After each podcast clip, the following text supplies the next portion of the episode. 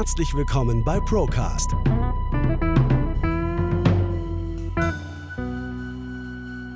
Der Podcast der ProLife GmbH. Wir nehmen Sie mit auf eine Reise hinter die Kulissen der Finanz- und Versicherungsbranche.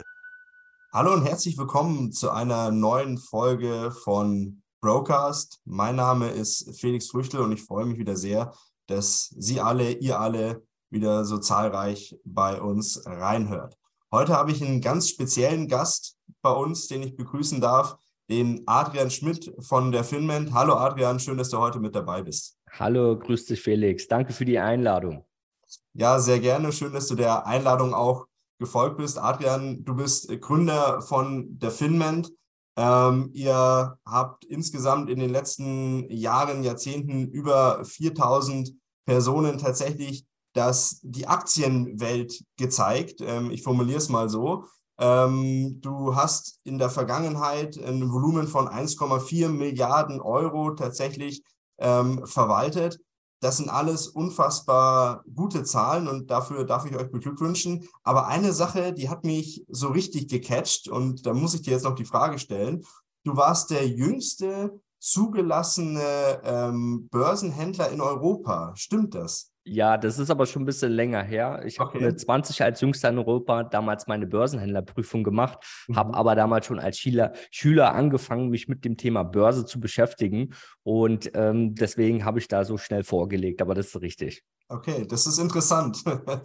cool, cool. Du, Adrian, ähm, wir haben uns heute mal ein bisschen vorgenommen, dass wir ähm, für unsere Hörerinnen und Hörer heute mal ein Thema begutachten, das wir in der Vergangenheit in unserem Podcast ähm, oder das ein bisschen zu kurz gekommen ist, sagen wir es mal so. Und zwar sind es die Aktienmärkte. Die Aktienmärkte sind meiner Meinung nach definitiv ein fundamentaler Punkt im Rahmen der Altersvorsorge, im Rahmen des Vermögensaufbaus und auch im Rahmen der Vermögensabsicherung. Und darum geht es ja in unserem Podcast auch immer.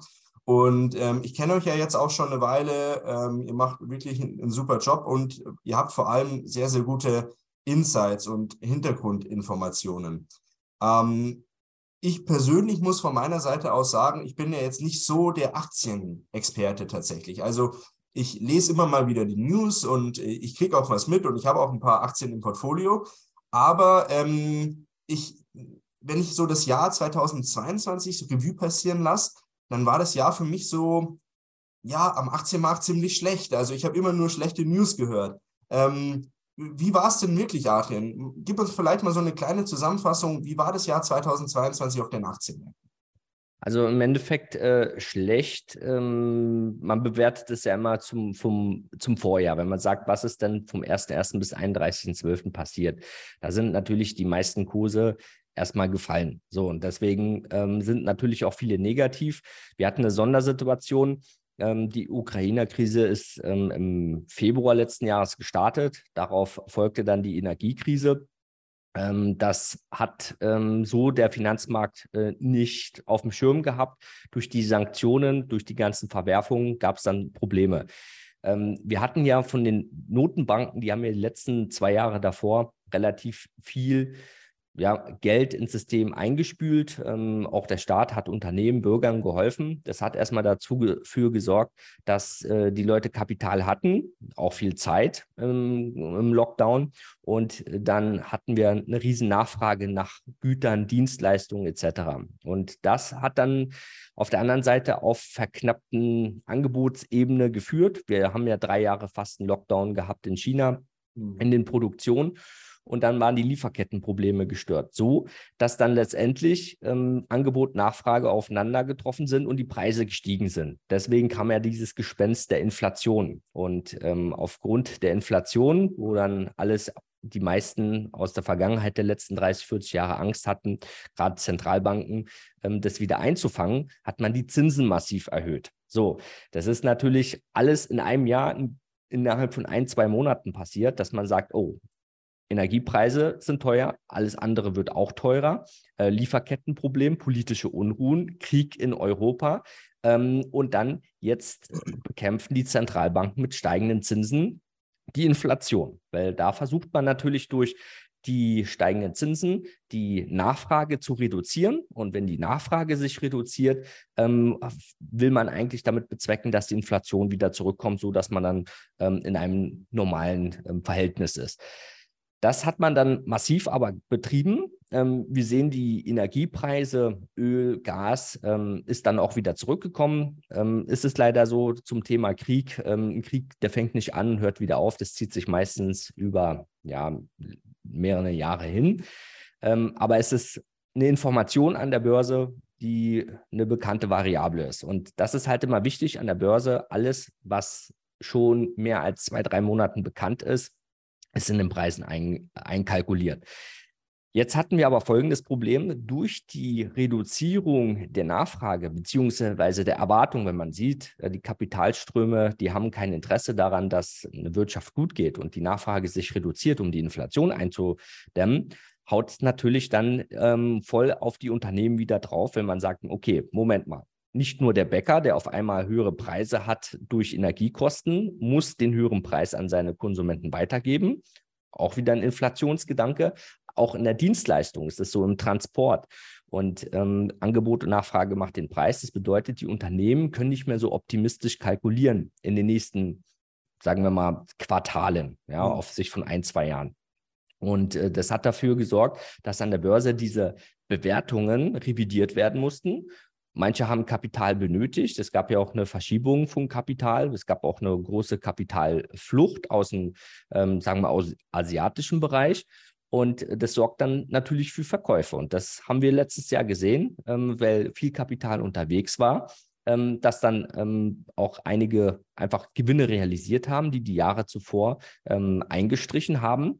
Und äh, jetzt haben wir natürlich eine starke Korrektur gehabt. Das Problem ist halt dabei immer, man äh, muss immer ein Risikomanagement haben, weil die Börse bewegt sich. Jetzt nicht nur dieses Jahr, sondern wenn ich jetzt einfach mal pauschal mich schaue, was war denn 2018? Da sehen wir auch, eine Aktie kann sich pauschal, wenn ich mir jetzt eine, äh, eine SAP-Aktie, eine Siemens-Aktie anschaue, die bewegen sich im historischen Bereich immer um die 30 Prozent locker. Mhm. Und da muss man schauen, bin ich gerade oben oder unten. Deswegen benötigt man auch ein Risikomanagement. Das ist immer das Wichtige. Das Einzige, was man bestimmen kann an der Börse, ist nur das Risiko selber.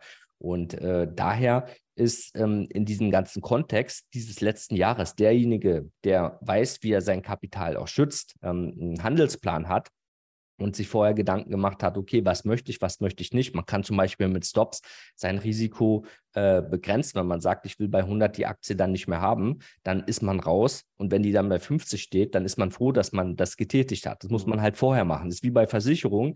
Man muss sich halt vorher versichern und nicht erst, wenn das Haus dann brennt. So, und ähm, das war mehr oder weniger ein turbulentes Jahr. Das Jahr 2022 wird auch als Krisenjahr in die Geschichte gehen.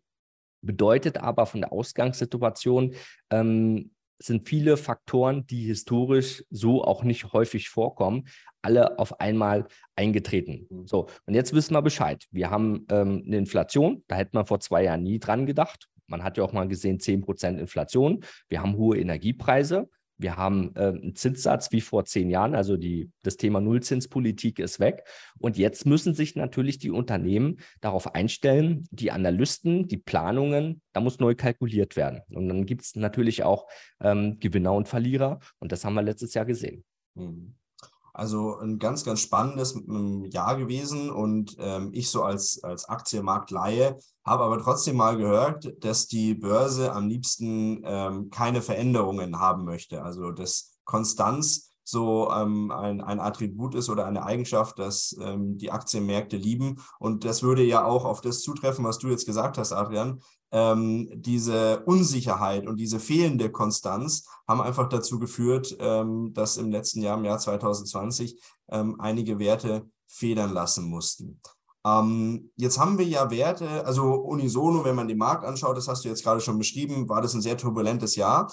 Dann gab es ja aber auch Werte, die exorbitant viel ähm, Kursverluste hinnehmen mussten. Und das waren ja vor allem diese ominösen Tech-Giganten, die in den letzten Jahren äh, durch die Decke gegangen sind, wo ähm, Marktkapitalisierungen erreicht worden sind, die jenseits von Gut und Böse waren für so einen außenstehenden Normalo wie ich, sage ich jetzt mal. Ähm, also man spricht ja äh, Facebook, also Meta, Google, ähm, Uber, also viele so Tech-Unternehmen, die gar keine Assets im Hintergrund haben, die hat es jetzt richtig zerbeutelt in 2022. Ähm, hast du oder habt ihr als Team in euren ähm, Analysen, habt ihr das schon vorhergesehen? War das für euch gar keine so große Überraschung wie jetzt zum Beispiel für mich?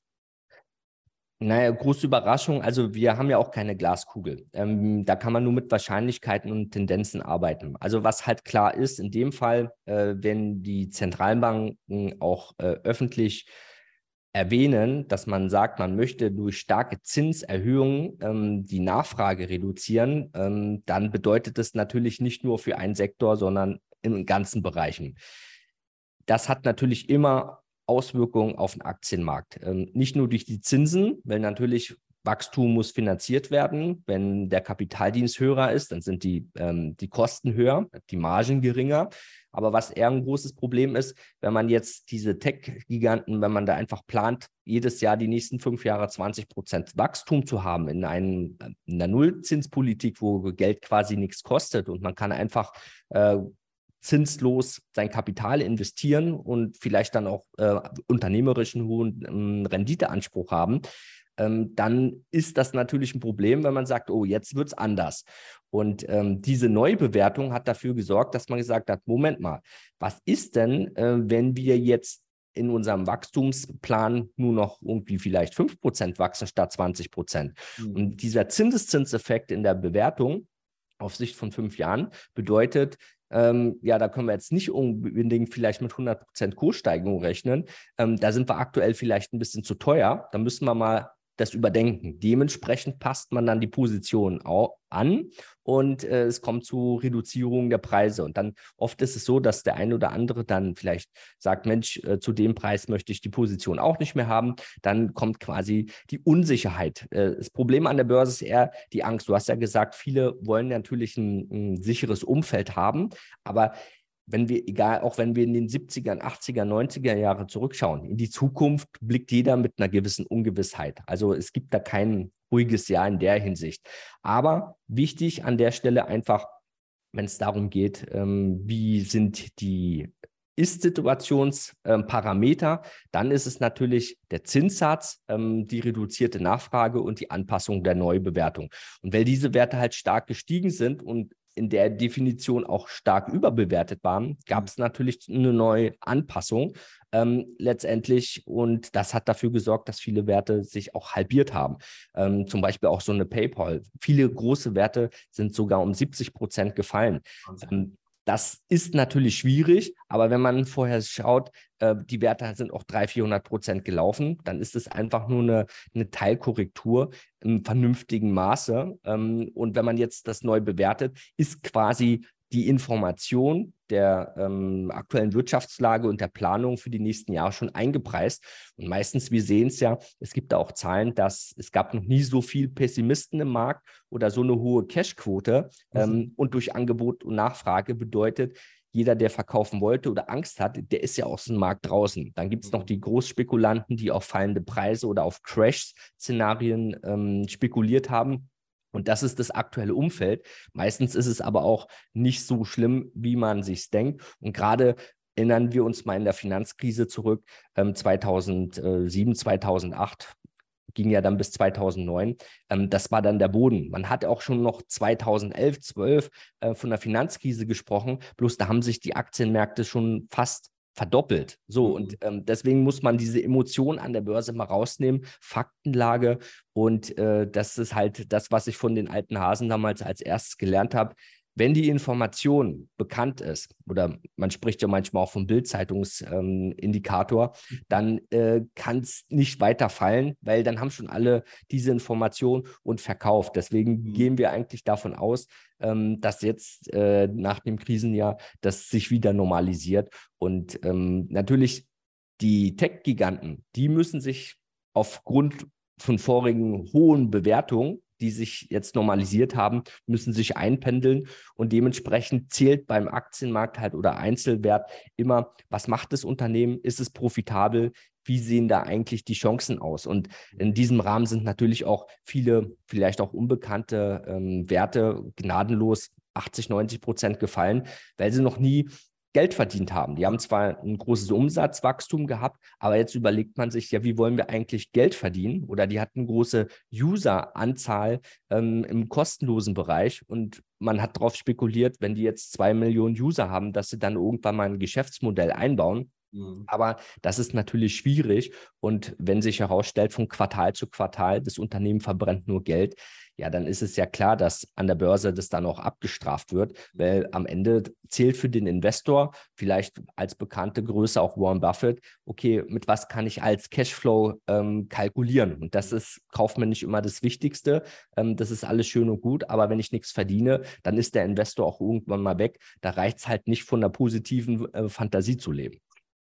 Ja, das ist ein sehr, sehr guter Punkt. Also viele wichtige Sachen gesagt jetzt. Also eins, was ich jetzt hier an der Stelle mitnehmen möchte, ist diese Bild-Zeitungsinformation. Das ist schon mal äh, erstens ein cooler Ausdruck. Und zweitens ähm, ist es ja genau das, warum wir hier heute zusammenhocken. Weil ich meine, diese Bild-Zeitungsinformation, die kann sich ja im Zweifel jeder besorgen. Äh, also dann hole ich mir, keine Ahnung, ähm, es ist ja das gleiche mit Focus Money oder so. Das scheint dann ein bisschen elitärer oder ein bisschen mit mehr Insights äh, verhaftet zu sein, aber im Endeffekt weiß es auch dann jeder und deswegen heute auch hier der Austausch, um vielleicht mal das ein oder, oder den ein oder anderen Einblick zu bekommen in eure Insights, in eure Analysen. Für weitere Infos folgen Sie uns auf YouTube und den gängigen Social-Media-Seiten. Was mir auch so persönlich ein bisschen aufgefallen ist, und das ist jetzt mir eine Frage, die ich auch gerne an dich stellen wollen würde, ist, diese Tech-Giganten, die waren ja alle unisono, hatten die eins ähm, gemeinsam, die hatten, die haben in ihrer Bilanz oder ihrem Geschäftsmodell, aus ihrem Geschäftsmodell heraus resultieren keine realen Assets, sage ich jetzt mal. Also im Gegensatz zu Coca-Cola zum Beispiel, die haben dann auch die haben Grundstücke, die haben Warenlager, die haben dann vielleicht noch Trucks, die haben Maschinen, da sind Assets im Hintergrund, ähm, die jetzt zum Beispiel PayPal nicht hat, ähm, weil die das Einzige, was sie haben, ist vielleicht Humankapital, aber that's it. Und vielleicht noch ein bisschen Büroausstattung. Ähm, ich habe auch schon gelesen, dass dieses Jahrzehnt, in dem wir uns jetzt befinden, auch so ein bisschen das Jahrzehnt der, der Rohstoffe ist und derjenigen Unternehmen, die tatsächlich Assets haben. Ähm, wie siehst du das Ganze? Ja, das, das hat erstmal damit zu tun, dass äh, man muss da das kategorisieren. Das eine sind ja Tech-Unternehmen oder zum Beispiel auch Dienstleister, digitale Dienstleister, Software. Das ist ja das Geschäftsmodell auch von PayPal, dass sie sagen, wir sind ein Zahlungsanbieter, ähm, wir brauchen das Volumen von Transaktionen. Wir haben da vielleicht auch äh, nicht unbedingt ein Alleinstellungsmerkmal, aber wir haben einen großen Marktanteil und da äh, verdienen wir durch unsere zur Verfügung stehende Technologie unsere Marge. Und wenn man halt äh, das ein Skalenmodell viel hin und her dreht und einen prozentualen Anteil davon hat, das ist quasi die Gewinnmarge. Ähm, wenn man jetzt dahingegen äh, ein Rohstoffunternehmen anschaut, da muss man auch mal schauen, okay, um was geht es da? Sind die eher die Produzierer, äh, transportieren die, sind die im Pipeline-Geschäft, ähm, Projektierungsgeschäft? Ähm, da kann man natürlich, äh, das ist die alte Schule, da weiß man, okay, das ist das Gebäude, das ist das Grundstück. Ähm, wenn die Firma jetzt nicht hier selber sich ähm, als Standort ähm, etablieren kann. Alternativ, äh, wenn die Firma jetzt nicht mehr aktiv im operativen Geschäft ist und sich einen anderen Standort sucht oder zumachen muss, dann hat man immer noch das Gebäude, das Grundstück. Dann kommt dann halt irgendwie ein Wettbewerber oder jemand anders da rein. Dann kann man das vermieten. Äh, das ist ja mal der Gedanke an diesen ähm, Assets, dass man sagt, okay, am Ende, was habe ich dann im Verwertungsbereich Möglichkeiten ähm, und was bleibt dann das äh, letztendlich der, der äh, fixe letzte Preis für einen Aktien, ähm, Kurs übrig, dass man sagt, die Aktie, die steht bei 20, aber wenn ich jetzt alle Grundstücke und Gebäude verkaufe und die Assets, dann kriege ich umgerechnet von der Anzahl der Aktie dann immer noch 12 raus und ähm, dann kann man dann anders kalkulieren. Hingegen, wenn ich jetzt eine Softwarefirma habe und sage, okay, die Software, die funktioniert nicht mehr oder keiner will die Software haben, dann stehe ich dagegen bei null, weil wenn ich keinen Nutzen habe, dann kann ich auch nichts mehr verdienen. Das Rohstoffjahr als solches ähm, das ist ein interessantes Thema, das haben wir uns auch angeschaut, weil die Preise, die sind natürlich hoch und ähm, sind wieder konsolidiert. Aber was halt ganz wichtig ist, das Thema Rohstoffe aufgrund ähm, dieser Abhängigkeit ähm, wird auch das nächste Jahr sehr spannend interessant sein. Das bedeutet, Angebot, Nachfrage macht die Preise und viele Staaten, ähm, Industrien und Regierungen wollen natürlich dann auch eine Unabhängigkeit haben, dass man nicht sagt, okay, ähm, wir haben ja feste Verträge mit anderen Ländern oder mit anderen Firmen. Man mhm. versucht dann doch irgendwie eine Unabhängigkeit zu schaffen. Diese Unabhängigkeit sorgt aber dafür, dass man wieder viel investieren muss. Das bedeutet, ähm, in diesen Bereich, wenn viel investiert wird, wird natürlich auch das Geschäft angekurbelt. Jetzt nicht allein von den Rohstoffen selber, sondern dass man sagt, okay, wir bauen Pipelines, ähm, wir bauen äh, Lagerstätten, und ähm, wir können anders planen mit der Sicherheit, dass man immer sagt, also ich kann mir gut vorstellen, ähm, dass auch fast jedes Land, das war jetzt präsent in Deutschland, den Gasvorrat für einen ganzen Winter parat hat oder für zwei Jahre, dass man sagt, okay, falls irgendwas ist, wir können immer mit einer Art äh, großen Zwischenspeicher zwei Jahre zurechtkommen. Frankreich ähm, und diese ganze Energielieferkette, jetzt nicht nur Gas, sondern Öl, Strom, alles, was man benötigt ähm, in der Infrastruktur, da wird natürlich jetzt viel investiert und das sorgt dafür, dass alle Zulieferer, also in, sagen wir mal in dem Goldrausch, äh, der Schippenverkäufer wird davon profitieren. Und mhm. das ist ja nicht nur irgendwie mal für ein, zwei Monate, sondern da gibt es feste Investitionspläne besonders auch von, von der Industrie, Chemieindustrie, Automobilindustrie, die sagen, okay, wir wollen das alles wieder im Haus haben und lagern das nicht aus. Ähm, auch nochmal zusätzlich ein großes Problem war das äh, China-Lieferkettenproblem. Ähm, da sagt man sich, okay, wir sind bereit, einen höheren Preis zu bezahlen, aber wir sind komplett autark. Und ähm, das zieht sich dann nicht nur in dem Energiebereich, rein, sondern in allen Bereichen. Und gerade in diesen Investitions- ähm, ja, Marathon in vielen Bereichen sorgt natürlich dafür, dass das Geschäft belebt ist. Und davon profitieren natürlich viele Branchen, dementsprechend auch Aktien. Und das ist nicht ein einmaliger Effekt, sondern wenn jetzt jemand sagt, nehmen wir an, BASF investiert massiv da rein, weil es ein verarbeitendes Gewerbe ist, wird es in den Kosten einkalkuliert und am Ende haben die trotzdem eine Marge. Die ist mhm. vielleicht geringer, aber dafür auch mehr Sicherheit in der Langfristigkeit. Das bedeutet, ähm, man kann dann, wenn man dann wieder im Normalzustand geht, kann man so eine Aktie nochmal ganz anders bewerten und dann sieht man, so schlimm ist das gar nicht. Ähm, also wenn jetzt wieder das Thema aufkommt, was ist im Falle von Krieg oder Lieferkettenproblemen oder halt auch ähm, Energielieferprobleme, äh, dann sagt man, okay, die haben damit kein Problem die sind dann Krisengewinner in der Zukunft. Und wenn man diesen Szenarien auch noch bilanziell und fundamental in die Zukunft schaut, dann sieht man, Mensch, ähm, so eine Aktie ist vielleicht auch gerade unterbewertet. Und äh, das geht dann immer von Monat zu Monat, wenn das große Kapital zurückkommt, weil viele machen sich natürlich auch Gedanken, die haben viel Cashquote und sind pessimistisch. Und wenn der Gedanke kommt, ja, wenn ich jetzt in eine neutrale Situation gehe oder vielleicht auch mal optimistisch werde, dann wird extrem viel Kapital wieder in die Märkte reinfließen. So wie auch nach der Finanzkrise 2008 wird das auch sein, weil Geld ist am Ende wie Wasser und sucht sich seinen Weg. Und äh, das Geld jetzt einfach nur rumliegen lassen, macht ja auch keinen Sinn bei einer Inflation von, sagen wir mal, 10 Prozent. Die wird sich auch Richtung 5 Prozent einpendeln. Aber auf jeden Fall, wenn ich drei Jahre lang 100.000 Euro einfach nur rumliegen lasse, dann habe ich auch fast ein Drittel verloren. So, mhm. deswegen spätestens, wenn man dann kalkuliert, der Kaufmann überlegt dann, ähm, wo investiere ich mein Geld? Und dann spätestens kommt man in das Thema, okay, was ist denn jetzt für die nächsten ein, zwei Jahre auf jeden Fall ähm, im Wachstum oder wo fließt das Geld hin? Dann sieht man, der große Energiebereich, die Industrien, der Investitionsbereich, der ist da. Wer profitiert davon? Äh, das Research, die Analysten, die machen sich dann ihre Gedanken und da fließt dann auch das Geld hin. Und da sehe ich auch Riesenchancen. Ähm, das ist jetzt nicht pauschal einfach zu sehen, der Ölpreis ist oben oder unten, sondern es geht um die Tendenzen und die Trends. Und die Trends ähm, für nächstes Jahr wird im Energie- und Rohstoffbereich trotzdem ähm, aufsteigend sein. Okay.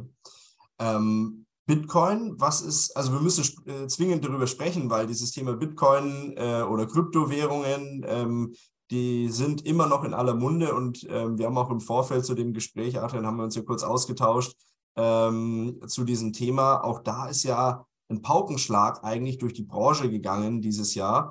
Ähm, also wir haben Pleiten gesehen, wir haben ähm, Höchstkurse von Bitcoin gesehen, wir haben aber auch einen massiven Absturz gesehen im Laufe des Jahres. Ähm, ist, wird der Bitcoin wieder zurückkommen? Wird also auch das vielleicht eine Möglichkeit sein, in Zukunft tatsächlich Kapital zu veranlagen und zu sichern?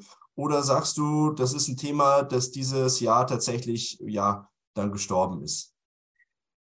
Ja, das ist richtig. Ähm, der Bitcoin-Preis, der ist ja von 70.000 jetzt irgendwo bei Richtung unter 20.000 abgetaucht. Das ist natürlich massiv. Ähm, wenn man sich historisch anschaut, da haben wir auch immer Schwankungen von 70 Prozent gehabt. Also so gesehen, wenn ich jetzt die Ereignisse ausblende, dann ist es dann halt mal wieder der untere Bereich. Mhm. Ähm, für die Zukunft ist es halt immer so, ähm, wie das Vertrauen ins Geld, in den 100-Euro-Schein, ähm, da muss halt Vertrauen her. So, was ist das am Ende wert? Weil ein 100-Euro-Schein ist letztendlich auf Papier gedruckt. Aber was kann ich damit machen? Und genauso ist es halt im Kryptobereich. Und ähm, da haben wir eher ein Problem. Ähm, der Vertrauensbereich ist komplett weggebrochen.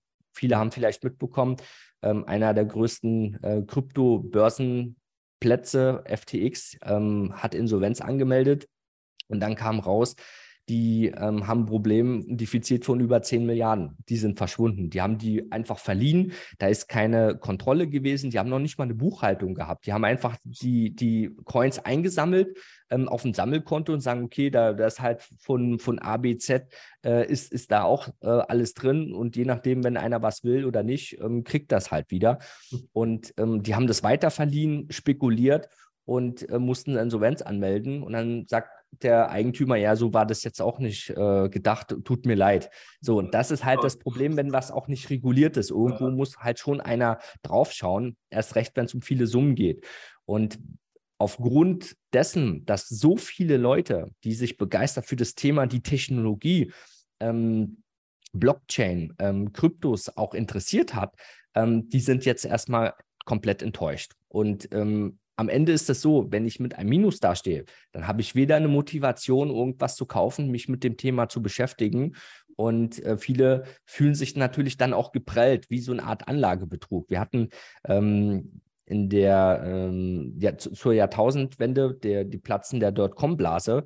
Das hat natürlich auch massiven Schaden angerichtet. Viele Kleinanleger waren begeistert für die Aktien, haben schnelle Gewinne gehabt. Mhm. Ja, bei, bei Kryptos zum Teil, äh, manche haben verhundertfachten Kurs gehabt. Und auf einmal, wir hatten jetzt auch letztes Jahr viele ähm, Beispiele gehabt, wo ganze äh, Netzwerke auf einmal gegen Null gegangen sind und da wurde massiv Kapital vernichtet.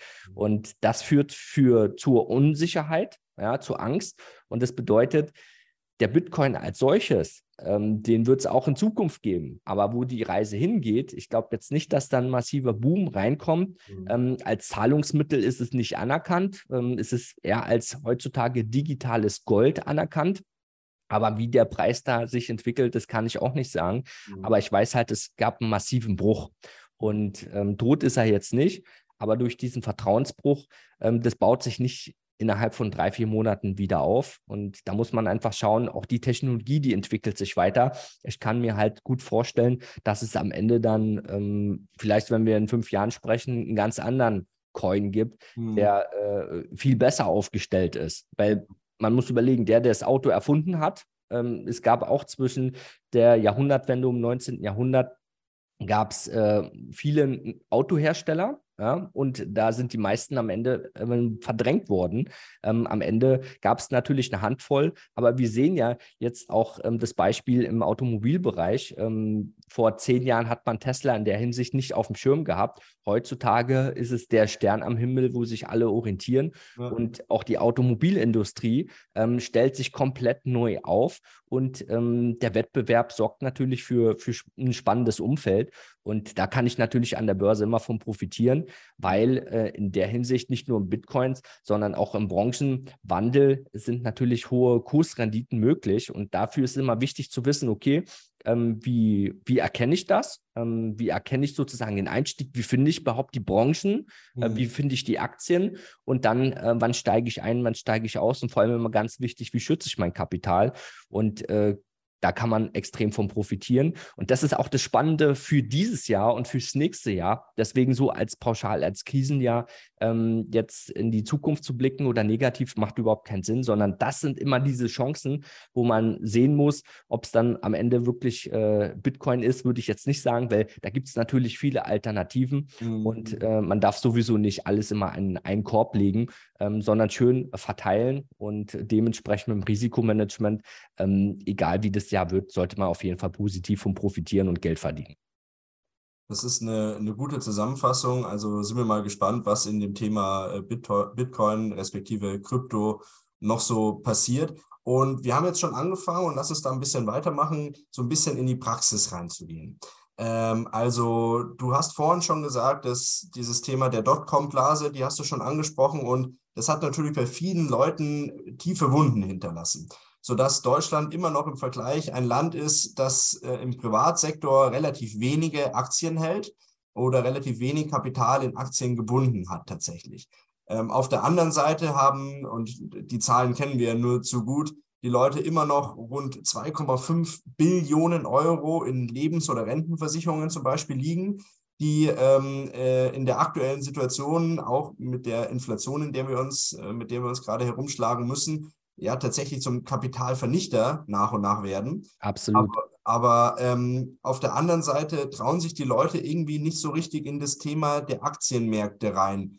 Ähm, und wenn ich das jetzt so höre und von dir höre, ja, der Markt 2022, klar, der, der hat ein bisschen gelitten, aber man darf das gar nicht alles so negativ bewerten. Und vielleicht ist es auch in den Medien einfach viel negativer rübergekommen, wie es dann unterm Strich war wie kann ich denn als, ähm, als Felix Früchtel, sage ich jetzt mal, wenn ich sagen möchte, okay, ich, ich, ich möchte mich dieser Aufgabe stellen, der Aufgabe Kapital unter anderem auch im Aktienmarkt unterzubringen, wie kann ich denn Risiko diversifizieren oder auch ein bisschen minimieren und wie kann ich diese Unsicherheiten umgehen? Oder geht, geht es überhaupt für mich als Privatperson? Ja, im Prinzip schon. Also erstmal ist es wichtig, ist eine reine Kopfsache. Wenn ich ähm, gegenüber der Börse im Kapitalmarkt eingestellt bin, äh, sagt, das ist alles Zockerei, das ist Betrug, ähm, dann dann kann man sich auch nicht motivieren, dann fühlt man sich da immer wohl. Das macht mhm. keinen Sinn. Mhm. Aber du hast recht, halt jeder, der sein Kapital in der Lebensversicherung drin hat, ähm, selbst wenn es ein Bausparvertrag ist oder Cash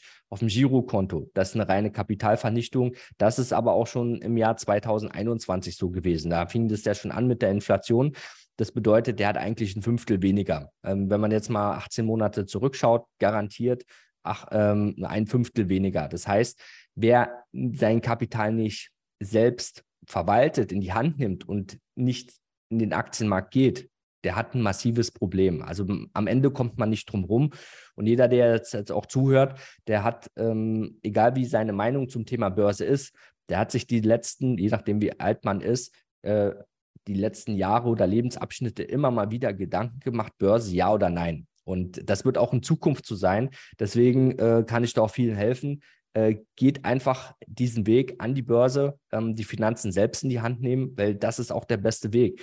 Eine Lebensversicherung verdient eine Menge Geld damit, wenn man sein Geld denen gibt. So, man kriegt einen Teil raus. Ich glaube, du hast mal ähm, habe ich einen Vortrag von dir gesehen, ähm, bis zu ein Drittel oder über ein Drittel ähm, der, der Rendite ist quasi zurückgeflossen an die Gesellschaft. Und ja. äh, der, der Lebensversicherungskäufer oder der den Vertrag hat, der hat das ganze Risiko, der bezahlt es ja. und die Lebensversicherung verdient da über ein Drittel mit an Kapital. Und so weit, so gut, wenn was übrig bleibt, ähm, wenn wir keine Inflation haben. Aber bei einer Inflation von 10 Prozent mhm selbst wenn ich zwei, drei Prozent bekomme, ist das ein extremes Minusgeschäft. Und in dem Moment, wo ich meine Finanzen selbst in die Hand nehme, dann habe ich diese ganze Kostenseite nicht. Ich kann selbst entscheiden, was will ich, was will ich nicht. Und am Ende ist es auch relativ einfach, weil ich kann mir einfach ein Konto aufmachen, ja, ob es bei der Sparkasse ist, bei der Hausbank, da gibt es so viele Alternativen, ähm, dass man da einfach sagt, hey, ich kaufe mir einfach mal für 1000 Euro ähm, von fünf Aktien, vielleicht aus dem DAX, Werte. Und schon bin ich an der Börse aktiv. Das ist leichter als Online-Shopping. Und jetzt ist natürlich wichtig, okay, meistens geht es ja nicht um 1000 Euro, sondern bei vielen auch fünf, sechs oder siebenstellige Beträge, ähm, dass man sagt, okay, was will ich nicht? Die meisten haben ja immer Angst. Also ist das Thema Risikomanagement wichtig. Das ist auch das Einzige, was du an der Börse selbst bestimmen kannst. Wenn du sagst, ich will hier nicht mehr als 5% verlieren, dann wirst du auch nicht 5% verlieren. Also musst du einfach nur das richtige Wissen haben, äh, die Tools, Software, die einen dabei unterstützen. Und dann kann ich mit einem Zeitaufwand vielleicht mit fünf oder zehn Minuten am Tag komplett mein eigenes Verwal Kapital verwalten, wie so ein Hedgefondsmanager, Portfolio-Manager. Ähm, ich kann das auf, ein, auf dem Handy, kann ich das kontrollieren, am PC. Äh, das kann ich mit meiner Frau, mit meinen Kindern machen. Ähm, das ist finanzielle Bildung. Es ist so einfach und dieses Chancen-Risiko-Verhältnis, weil wenn ich nicht den Weg an die Börse gehe, habe ich quasi schon garantiert verloren. Einfach mal jetzt sehen, wenn ich jetzt 20 Prozent hinten bin, durch Inflation und denkt, Mensch, 100.000 und 100.000 ist schön und gut, aber überleg mal, wie sieht es dann die nächsten zwei, drei Jahre aus? Ähm, deswegen auch raus aus einer Lebensversicherung. Bausparvertrag macht keinen Sinn. Ähm, das Kapital muss kaufmännisch bearbeitet werden. Und da sehen wir auch historisch, wenn man sich Bücher anschaut aus den 20er, 30er Jahren, äh, die Inflation kannst du auch in den 70er Jahren, kommst du nur ähm, kaufmännisch ähm, entgegen, wenn du sagst, ich kann die Inflation kompensieren und die Chancen der Inflation für mich nutzen. Mhm. Ich sehe das nämlich als größte Chance aller Zeiten, weil wir sind in einem ähm, Markt, im Aktienmarkt. Ich kann in einer Sekunde eine Aktie kaufen, wieder verkaufen. Ob das jetzt Sinn macht, ist mal dahingestellt. Aber ich kann als Zugang da die Möglichkeit haben, direkt zu investieren. Und wenn man das lernen möchte, hat man natürlich viele Bücher, man kann im Internet schauen. Ähm, man muss ja da das jetzt nicht ähm, als Tagesaufgabe sehen. Aber wenn ich mich mit dem Thema beschäftige, lohnt sich das. Und die Börse lohnt sich immer. Und als erstes kann ich Ihnen als Tipp mitgeben, ähm, immer aufs Risiko achten. Und mhm. Ähm, das ist relativ einfach. Da muss man vielleicht noch ein bisschen Disziplin haben. Aber ähm, bezogen auf der auf dem Risikoseite, wenn ich nichts mache, habe ich schon verloren.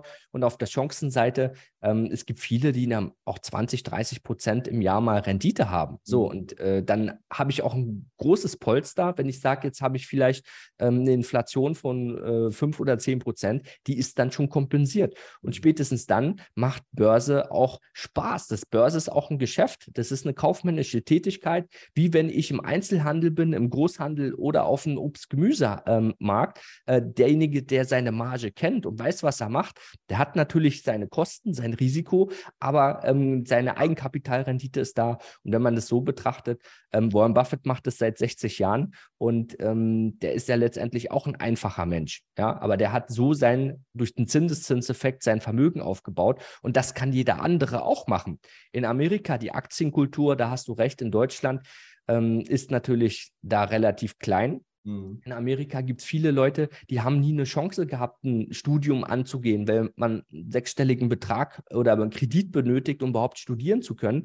Ähm, das bedeutet, die sind gesellschaftlich von vornherein, je nachdem, wo sie geboren sind, schon Verlierer. Die haben dann zwei, drei, 450 Euro Jobs gehabt und da gibt es viele Erfolgsstories, die haben wenigstens einen kleinen Teil. Es gibt da so ein, ein steuerliches Konto, da kann man einfach für sich, für die private Altersvorsorge ähm, investieren in Aktien. Und diejenigen, die das gemacht haben, da gibt es viele, die, die über 20, 30 Jahre sich ein Millionenvermögen aufgebaut haben, die haben von der Börse auch keine Ahnung gehabt. Bloß die hatten einen anderen Aspekt. Die sagen, wenn ich nichts mache, habe ich auch garantiert verloren. So mhm. habe ich wenigstens eine Chance, vielleicht für später mir was aufzubauen. Mhm. Und dadurch waren sie motiviert, ähm, sich mit dem Thema zu beschäftigen. Die haben zum Beispiel, ähm, wie man es hier kennt, bei Lidl einfach nur die Einkäufe in Tüten eingepackt. Ja, und davon haben, haben sie halt zwei, drei Jobs gehabt, am Tag zwölf Stunden gearbeitet und einen Teil in dieses Konto investiert. Mhm. Dann haben sie in eine Apple investiert, in eine Microsoft, irgendwelche Dow Jones-Werte, Nasdaq-Werte. Und wenn man sich das einfach mal pauschal ähm, Test macht und schaut, wie haben sich die Werte über 20, 30 Jahre entwickelt, da gibt es keinen Grund zu sagen, ich habe Angst vor der Börse. Das mhm. wird auch in der Zukunft so sein. Und äh, man darf ja halt auch nicht vergessen, wenn du die Inflation hast, bedeutet das, du hast ja als Unternehmer auch viel mehr Möglichkeiten. Natürlich hast du höhere Kosten, aber du musst ja das auch weitergeben. Das heißt, an der Tankstelle, wenn die Preise hoch werden, äh, steigen, kann er jetzt einen Liter Benzin nicht für 1 Euro verkaufen, sondern verkauft ihn für 2 Euro. Die Leute fahren ja nicht weniger. Es gibt ja mhm. trotzdem Staus.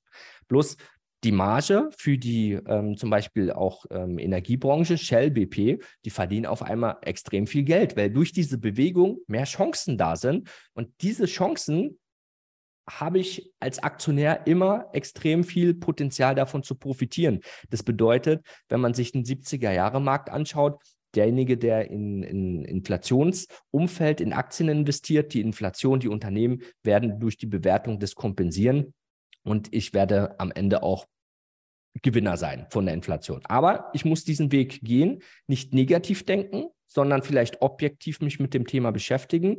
Und wenn man dann mal recherchiert über verschiedene Szenarien, wo man sagt, was, vor was habe ich eigentlich wirklich Angst, dann sieht man, so schlimm ist das gar nicht. Man darf halt nicht den heutigen Tag und Monat bewerten, sondern wenn ich das langfristig mache, dann geht es. Der Weg alleine ist natürlich schwierig. Ähm, ich habe damals auch als Schüler hm, sechs Jahre rum experimentiert. Ich hatte auch die Zeit und das ist ja auch der Grund bei uns Finment. Wir helfen ja jeden Investor, Anleger, ähm, egal ob er bei Null steht, ja, ob er vielleicht auch negativ ist oder vielleicht zehn Jahre Börse schon gemacht hat, zu sagen, hey, ich habe ein Ziel, das will ich erreichen. Wenn ich ein Ziel habe, dann finden wir auch den Weg dafür. Wir haben die, ähm, die fachliche Unterstützung, wir haben die Betreuung, die Begleitung und wir haben auch viele ähm, Erfolgsgeschichten, dass Leute komplett heutzutage eigenständig weit vor der Rente ähm, ein höheres Einkommen haben als in ihrem Beruf. Und da sind auch. Mediziner, ähm, Juristen dabei, Steuerberater. Und äh, das ist auch das Thema finanzielle Unabhängigkeit, weil theoretisch kann ich mit meinem Smartphone ähm, völlig zeit- und ortsunabhängig das gestalten. Ich muss halt einfach den ersten Schritt gehen. Und deswegen sage ich immer, die Börse lohnt sich. Und jeder, der irgendwie Angst hat oder ähm, sich da negative Gedanken macht, ähm, einfach mal neutral äh, recherchieren. Dann wird man sehen, äh, wenn man die Finanzen selbst in die Hand nimmt, dann äh, ist es der sicherste Weg überhaupt. Und wenn ihr diesen Weg ähm, nicht alleine gehen wollt, könnt ihr euch bei uns auch Unterstützung holen. Genau, also das ist ja auch immer ein Punkt, äh, gut, dass du den nochmal angesprochen hast. Ähm, in unserem Podcast sprechen wir auch immer davon, die Finanzen selbst in die eigene Hand zu nehmen. Ähm, eine Versicherung oder eine Bank, die ein gewisses Produkt anbietet, hat im Endeffekt auch nur immer seine, seine eigenen Interessen, die es vertritt. Und ähm, die Vergangenheit und die letzten Jahrzehnte zeigen es, keine Bank oder keine Versicherung hat ein gesteigertes Interesse daran, ihre Kunden reich zu machen, sondern, so wie du das vorhin auch schon äh, gesagt hast, die haben ein gesteigertes Interesse daran, ihre Produkte zu verkaufen und an ihren Produkten zu verdienen, was auch nicht verwerflich ist, aber ne, das ist halt einfach das Geschäftsmodell von denen. Ähm, aber man darf sich halt nicht der Illusion hingeben, dass wenn man sagt, okay, ich schließe jetzt einen Bausparer, einen Rürup und einen Riester ab und damit bin ich dann im Alter, ähm, bin ich dann der, der, der große Macher. Das ist halt einfach leider nicht so. Man muss sich mit den Finanzen selbst auseinandersetzen, auch wenn das vielleicht im ersten Moment ein bisschen unangenehm ist, klar, weil ähm, man muss das ja nebenbei zu seinem Beruf noch machen. Ähm, aber wenn du gesagt hast, Adrian, man mit 10, 15 Minuten am Tag kommt man da gut zurecht, dann glaube ich, ähm, ist man ähm, gut aufgehoben, wenn man mal 15 Minuten weniger auf Instagram oder so unterwegs ist und dafür ähm, dann seine Finanzen mal ähm, in die eigenen Hände nimmt. Abonnieren Sie uns jetzt, um keine Folge mehr zu verpassen und immer up-to-date zu sein. Adrian, ähm, ihr helft quasi ähm, Leuten, die jetzt sagen, ähm, okay, ich, ich, ich habe mich entweder, wie du jetzt gesagt hast, ich habe mich damit vielleicht schon mal auseinandergesetzt oder die jetzt vielleicht unseren Podcast hören, in der Vergangenheit vielleicht mal irgendwie ihre Lebensversicherung über uns aufgelöst haben und jetzt sagen, was mache ich denn mit dem Geld, weil auf dem Konto ist es auch nicht besser aufgehoben, die aber, wie ich jetzt zum Beispiel, auch gar keine Ahnung haben. Das heißt, ihr habt, also je, ihr könnt jeden in irgendeiner Form auffangen, ist das richtig? Ja, das ist richtig. Also das ist ja auch immer so ein Prozess, zum Beispiel da ähm, vielleicht auch nochmal den Standpunkt, äh, das, was ihr macht, das finde ich wirklich gut, weil die meisten Leute haben ja viele Versicherungen, ja, auch Lebensversicherungen und denken, da hat mir ja der Berater mal irgendwo was verkauft. Mhm. Und äh, man hat dann ein schlechtes Gewissen, sich mit dem Thema zu beschäftigen, weil man ja sagt, ich verstehe es nicht. Und da kann man jeden einfach sagen, rechne mal zusammen, Du kriegst ja auch da regelmäßig ähm, eine, eine, Übersicht. Mhm. Rechne mal, was du da einzahlst, was deine Rendite ist. So, das macht überhaupt keinen Sinn. Da, also einfach einen Taschenrechner nehmen und sagen, wie soll, wie soll das dann die nächsten Jahre aussehen?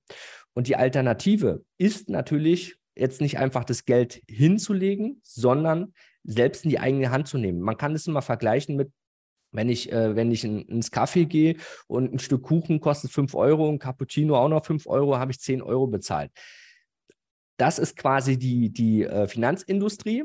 Wenn ich aber sage, hey, ich kann, will eigentlich nur ein Cappuccino und ein Stück äh, Kuchen haben und äh, ich kann das vielleicht auch für meine Familie mitmachen. So ein Kuchen, wenn ich einen Rührteig zusammenrühre und eine Kaffeemaschine habe, mir ein Cappuccino selber mache, dann kostet das nur einen Bruchteil. Und diese, dieses Geldersparnis ähm, ist quasi das, wenn ich selber mache. Und das ist bei den Finanzen noch so groß. Und wenn jetzt jeder mal auf seinen äh, ähm, Versicherungspapier schaut, wenn ich da 10, 100.000, 200.000 Euro drin habe, diese Marge, wenn man die Finanzen selbst in die Hand nimmt, ähm, ich sage mal, ab 300.000 Euro, äh, allein die Rendite, die man im Jahr erwirtschaftet, ähm, übersteigt meistens das Jahres Netto-Jahresgehalt. Weil ich habe dann, wenn ich mich mit dem Thema beschäftige, kann ich ähm, auch gestalten. Wenn ich sage, ich will ja auch später davon leben oder die Familie unterstützen, gibt es verschiedene Formen. Dann bezahle ich zum Beispiel auf Aktiengewinne auch nur 1,5 Prozent ähm, Steuern. So, und das ganz legal. Ähm, lohnt sich natürlich erst ab 100.000 Euro. Mhm. Aber da sieht man halt diese Möglichkeit der Optimierung ähm, legal und dieses ganze Potenzial wird gar nicht gehoben. So, und die meisten äh, versteuern das halt zu 25 Prozent, beziehungsweise haben ähm, einfach den falschen Glaubenssatz, sagen, ich will mich jetzt nicht mit der Börse beschäftigen. Und wie man sowas macht, dass man das erstmal versteht, in erster Linie Vertrauen ins eigene Handeln, in die Eigenständigkeit zu bekommen, ähm, das äh, nachzuvollziehen, individuell zu sehen, okay, was mache ich, was mache ich nicht, wie funktioniert das und äh, diese ersten Gehversuche, wir sind quasi wie so eine Art Fahrschule, den Leuten erstmal die Theorie beizubringen. Dann gehen wir in die Übungsphase und dann gehen wir erst in die Echtgeldphase. Weil letztendlich, jeder nimmt seinen Steuer erst dann in die Hand, wenn er weiß, was er macht. Das mhm. ist beim Autofahren so. Und das ist natürlich bei dem Thema Geld ähm, darum wollen wir die Leute auch da unterstützen. Ähm, wir kommen natürlich aus, aus dem Börsenhandel selber. Ähm, wir können das, aber wir sind auch darauf spezialisiert. Wir sind auch staatlich zertifiziert nach dem Fernunterrichtsgesetz, ähm, jemand das beizubringen, dass jemand seine Finanzen selbst in die Hand nimmt, ursprünglich nur für die mit dem beruflichen Hintergrund. Ähm, heutzutage haben wir aber auch einen großen Anteil Privatanleger, die sich ähm, für das Thema interessieren. Ähm, das dauert auch nur wenige Monate und schon ist man am Kapitalmarkt unterwegs. Äh, die Kursgebühr, meistens hat man auch schon im ersten Jahr finanziert. Natürlich, die Börse bewegt sich, aber wenn ich das langfristig betrachte, Warren Buffett hat im Durchschnitt auch immer so um die 20 Prozent Gewinn gemacht, hat auch mal negative Jahre gehabt, aber er ist nicht umsonst einer der reichsten Männer der Welt gewesen, wenn man sich diese Historie anschaut. Und um jetzt nicht Jahrzehnte sich mit dem Thema zu beschäftigen und direkt zu starten, äh, kann man sich einfach bei uns melden. Wir helfen den Leuten, wir nehmen die an die Hand und egal äh, für wen ähm, das interessant ist, unser ältester ist 89, der jüngste, der ist äh, 15 mit der Genehmigung von seiner Mutter finanzielle Bildung ist wichtig. Nirgendwo lernen wir sowas. Und äh, wenn ihr zum Beispiel beim, beim Felix ähm, jetzt eine Lebensversicherung auflösen lässt ähm, und sagt, was mache ich jetzt mit meinem Kapital, nicht gleich denken, ich investiere alles gleich, sondern ich gehe erstmal den Weg, ich lerne das, ähm, erst üben, dann handeln und dann wird man auch davon profitieren. Und so eine Inflation von 5 oder 10 Prozent, ähm, das, das erwirtschaftet man alle mal. Also da, da geht es auch darum, die Eigenkapitalrendite ist dann natürlich dann auch dementsprechend höher und im Idealfall auch steueroptimiert. Das heißt, wir brauchen uns in Zukunft äh, vor einer Inflation von 5 bis 10 Prozent gar nicht mehr fürchten, weil wenn man sich tatsächlich da aktiv damit auseinandersetzt, ist das kein Grund zu verzagen und zu sagen, es macht alles keinen Sinn mehr. Nein, nein, man muss die Chancen sehen. Man muss die Chancen sehen, ähm, das, das ist halt einfach der richtige Blickwinkel, weil alternativ muss man einfach die Situation schauen, wenn ich nichts mache, habe ich sowieso verloren. Und ja. in, wenn man sieht, ich habe eine Chance, dann äh, verstehe ich immer nicht, warum die Leute sich nicht mehr mit dem Thema beschäftigen. Und wenn man dann einfach mal rechts und links schaut, ähm, das ist wahrscheinlich aber auch der Wohlstand, ähm, die Bequemlichkeit, weil äh, das, was ich erwähnt habe in Amerika, äh, gibt es viele Millionen Bürger, die ohne die investieren in den Aktienmarkt, sich mit dem Thema Finanzen selbst in die Hand zu nehmen, nicht beschäftigt hätten, ähm, die wären heutzutage in der Altersarmut gelandet und die haben zum Teil mit 50 schon komplett ein siebenstelliges Vermögen aufgebaut, mhm. ähm, weil es einfach schneller ging. Das ist natürlich jetzt für die Vorhersage in den nächsten Jahren, ähm, kann ich das auch nicht sehen, aber das ist auf jeden Fall die einzigste Möglichkeit. Mhm. Die Versicherungen verdienen Milliarden damit. Die Milliarden kommen ja aus den Provisionserträgen und indirekt werden die ja mit den Kundengeldern erwirtschaftet. Dann investieren sie das selber. Da kann man sich ja einfach mal von den Versicherungen die Bilanzen anschauen. Und warum soll ich mein Risiko, mein Geld jemand anders geben, wenn ich nicht die Möglichkeit habe, es selber zu machen.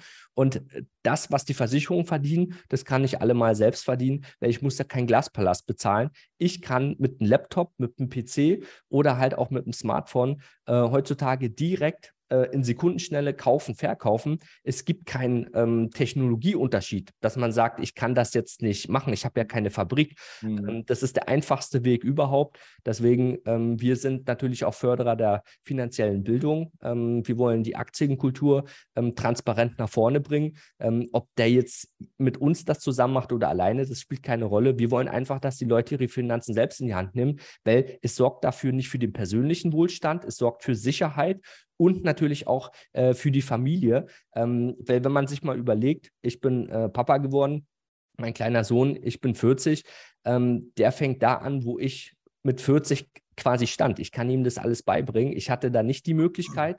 Und ähm, alleine diese sozialen Bildungs- ähm, Gedanke ist natürlich wichtig, dass man diese finanzielle Bildung weitergibt und da profitieren Generationen. Das habe ich immer bei wohlhabenden Familien gesehen, Familienstiftungen.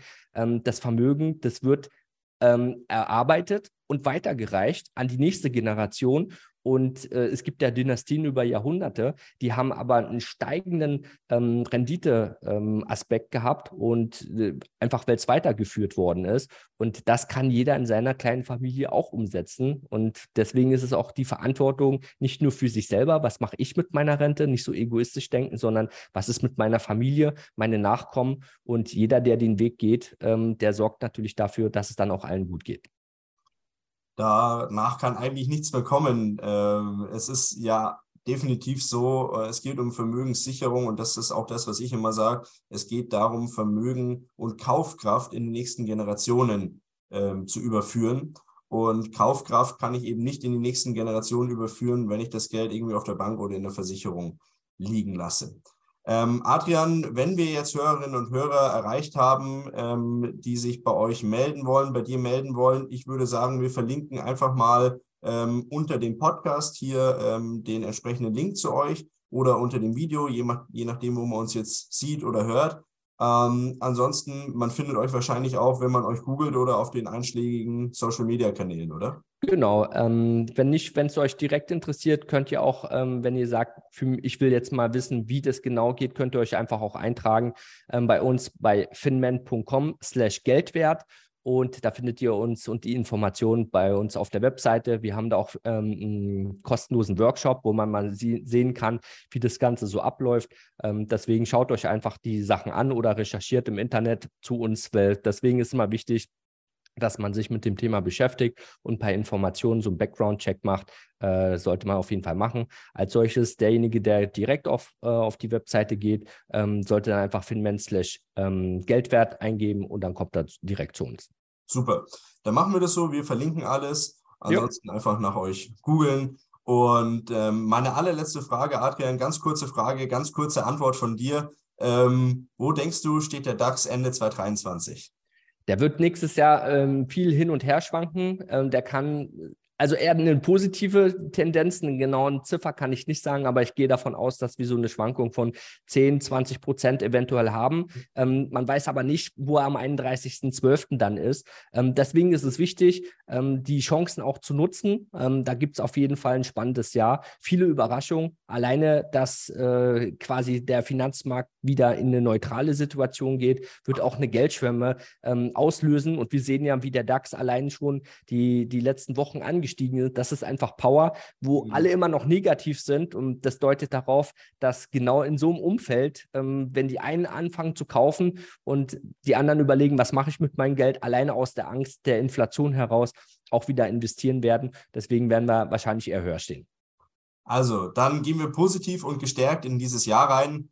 Danke dir, Adrian, für die wirklich tollen Einblicke, für die Insights und auch für die Hintergrundinformationen. Danke dass du heute da warst. Beste Grüße an dich und dein gesamtes Team. Und wie gesagt, wir verlinken alles und ähm, würde mich freuen, wenn wir dich mal wieder im Laufe des Jahres bei uns begrüßen dürfen. Können wir gerne machen, Felix. Danke, okay. machen wir. Mach's gut. Ciao, ciao. Tschüss.